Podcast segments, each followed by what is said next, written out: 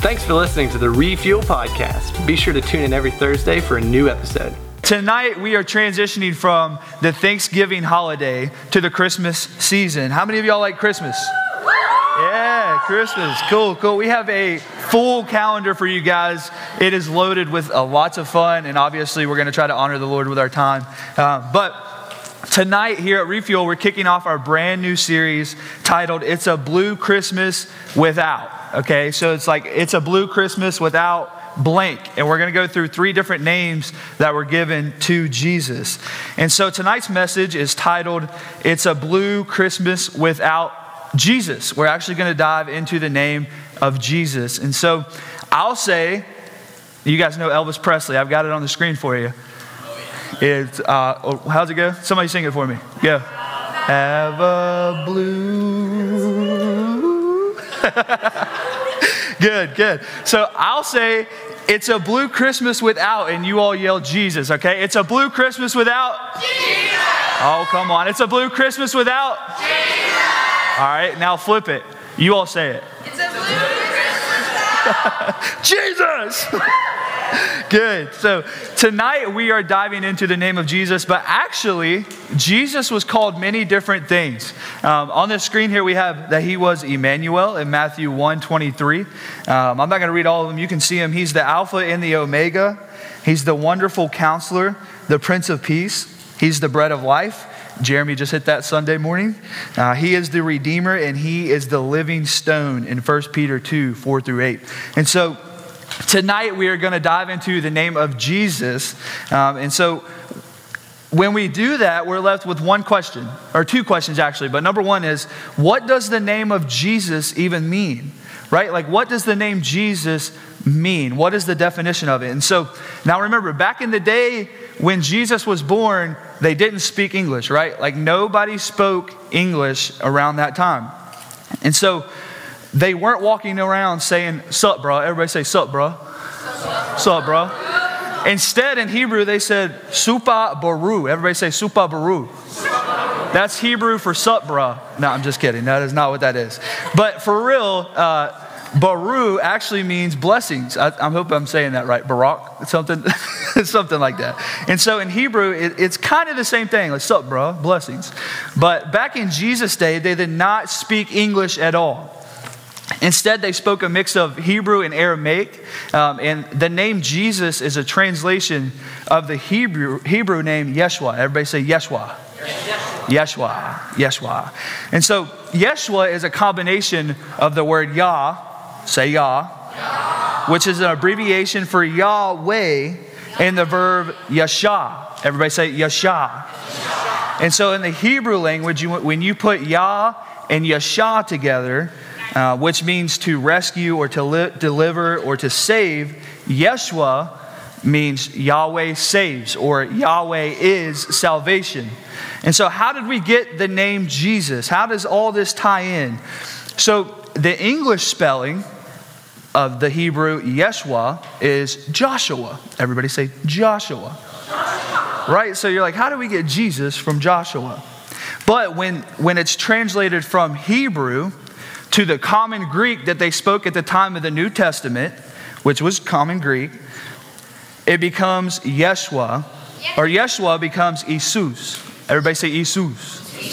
Isus. So Yeshua becomes Isus in the common Greek, and then when you translate the common, the common Greek to English, you get Jesus. And so it goes from Yeshua to Isus to Jesus, and that's where we get his name. And so to sum up and clarify, Yeshua and Jesus mean that Yahweh saves, or the Lord is salvation.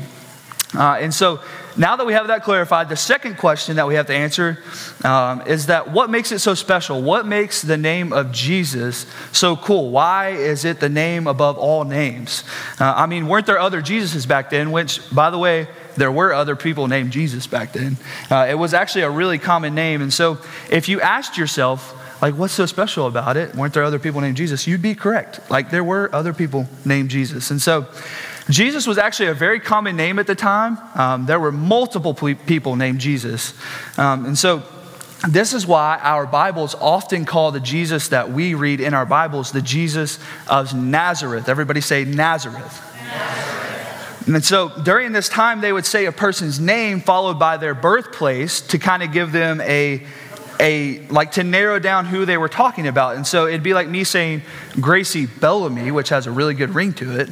Gracie Bellamy of Ona or Hunter Bellamy of Canova. And um, actually, Jesus of Nazareth is used Uh, right around 17 times, depending on what translation you read, around 17 times in the Bible. And so, what is so special about Jesus of Nazareth? What makes him who he is? And what sets him apart from the other people named Jesus at the time? Look, there is a beauty in the name of Jesus the Savior. That is what sets him apart. The meaning of Jesus' name is Yahweh saves. You guys remember that, right? Yahweh saves. So the meaning of Jesus' name reveals his mission, which is to save and deliver. So Jesus' name, uh, Jesus' name shows his mission and his identity as Savior to the world, to all of us. And at the same time, the commonness of the name Jesus reveals his humanity and his humility. And so, yes, the name of Jesus was common, but what set this Jesus, the Jesus of the Bible, apart was his ability to do his ability to do what no other common man could do. No other man named Jesus could do what this Jesus did. And so if you have your Bibles, flip to Matthew 121. If not, I'll have it on the screen for you. Uh, it says, And she, speaking of Mary, Jesus' mother, and she will have a son, and you are to name him Jesus. You are to name him Yeshua. For he will save his people from their sins. No other man named Jesus at this time, and in fact, no other man, period, throughout all of history, was given the responsibility of the second part of that verse where it says, For he will save his people from their sins. The Lexham Survey of Theology captures this, this dual significance that we see here in the name of Jesus. And it says, I'm going to read it because it's a quote. He was, from one angle, just another guy named Jesus. And yet, in another sense, he was the true Jesus, the only one who could live up to the meaning of this name in ways that no other person named Jesus could. This is where Jesus' last name comes into play. Like, y'all know Jesus has a last name, right? No, I'm just kidding. He does not have a last name. like Jesus Christ. I always thought growing up, maybe I'm the only one. If you guys didn't think this, I'm just a weirdo. But I always thought growing up when I would read my Bible that Jesus Christ, like Jesus was Jesus' first name and Christ was his last name. I guess I was the only one, whatever. but I'm kidding. So Jesus' last name was not Christ. Um, it, Christ means the Messiah or the Savior. And so you could read it as Jesus the Messiah or Jesus the Savior. And so when you look at Jesus Christ or Jesus the Savior, there are calls to action. That name, Jesus the Savior, leaves you with a decision to make every time that you lay eyes on it. Number one, what Jesus, the Savior, calls you to is salvation. There is salvation alone in the name of Jesus. No other name. Salvation belongs to Jesus, the Savior, alone. Acts 4 11 through 12 says, Jesus is the stone you builders rejected, which has become the cornerstone. Salvation is found in no one else, for there is no other name under heaven given to mankind by which we must be saved. And so the name of Jesus calls you to salvation. If you don't know Jesus as your Savior, or you don't know Him, as, uh, you don't have a personal relationship with Him, number one, right off the bat, He calls you into a, a relationship with Him right now. Number two, Jesus calls you to forgiveness.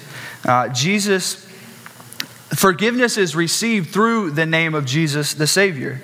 Acts 10:43 says, "All the prophets testify about him that who anyone who believes in him receives forgiveness of the sins through his name." I'll read it again. All the prophets testify about him that everyone who believes in him receives forgiveness of sins through Jesus the Savior, through his name. And so we receive forgiveness through the name of Jesus the Savior, Jesus Christ the Messiah. When you start a relationship with Jesus, you are automatically forgiven of your sins. When you ask for that forgiveness and you confess Him as your Lord and Savior, you receive that forgiveness like that. Past, present, and future sins are all gone. They're wiped away. You are no longer bound by the chains of those sins.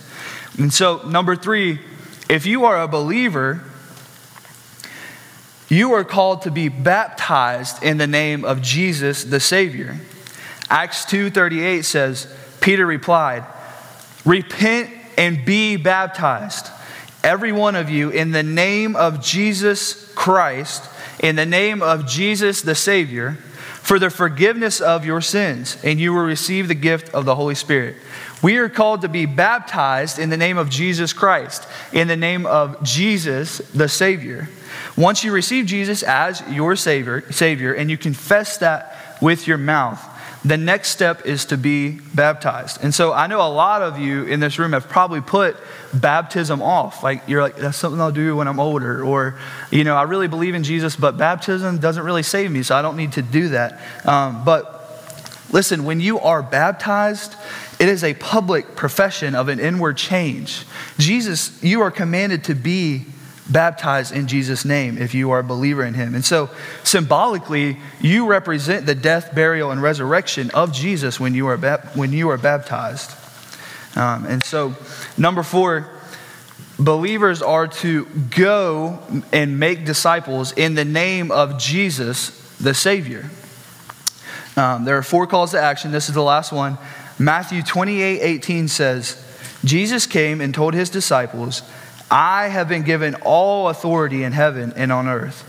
Therefore, go and make disciples of all nations, baptizing them in the name of the Father and the Son and the Holy Spirit.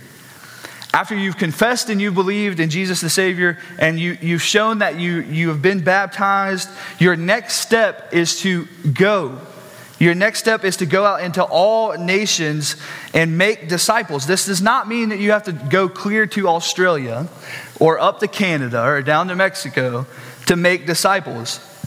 You start by making disciples right where you are in your schools, if you have a job, right there in your job. But if God places a calling on your heart, um, you also you also follow that calling and praise Jesus if He does. Which, by the way, like you all look around in the room real quick. Like, take a look at each other. Smile, stick your tongue out at each other, do what you need to do. Listen, I know you all hear it so many times from older people that you're the church of tomorrow. And Rich Brown says this, but you guys are not the church of tomorrow, you're the church of today. Like most of the disciples, when they were called to follow Jesus, were right around teenage years. And you guys are the pastors, the worship leaders, and the deacons, or whatever leadership position it may be, you are that position in the church today, just in training. If you don't have that yet, but the Lord has called you to that, we are here to disciple you. Your, your tag leaders are here to raise you up and train you up in that. And so, God is going to raise up different leadership positions in this student ministry and student ministries all across the nation, all across the world. He is raising up the leaders of today's church, not tomorrow's, but today's church. And so in Matthew 121, I'll reread it when it says, And she will have a son, and you are to name him Jesus, for he will save his people from their sins. If you are a born again believer, you were thought of then. You were considered his people. And even thousands of years ago, when God spoke through the angel to give Jesus his name, God sent his own one and only son for you at that moment. Jesus is the Savior that died for you. And so Jesus is calling you to something today. Whether you don't have a relationship with Jesus or you've been walking with him since you were two years old, if that were possible. If you've been walking with him since you were two years old, you never stay complacent in your, in your you can be content, but not complacent with your relationship with Jesus. And so, uh, what is Jesus calling you to today?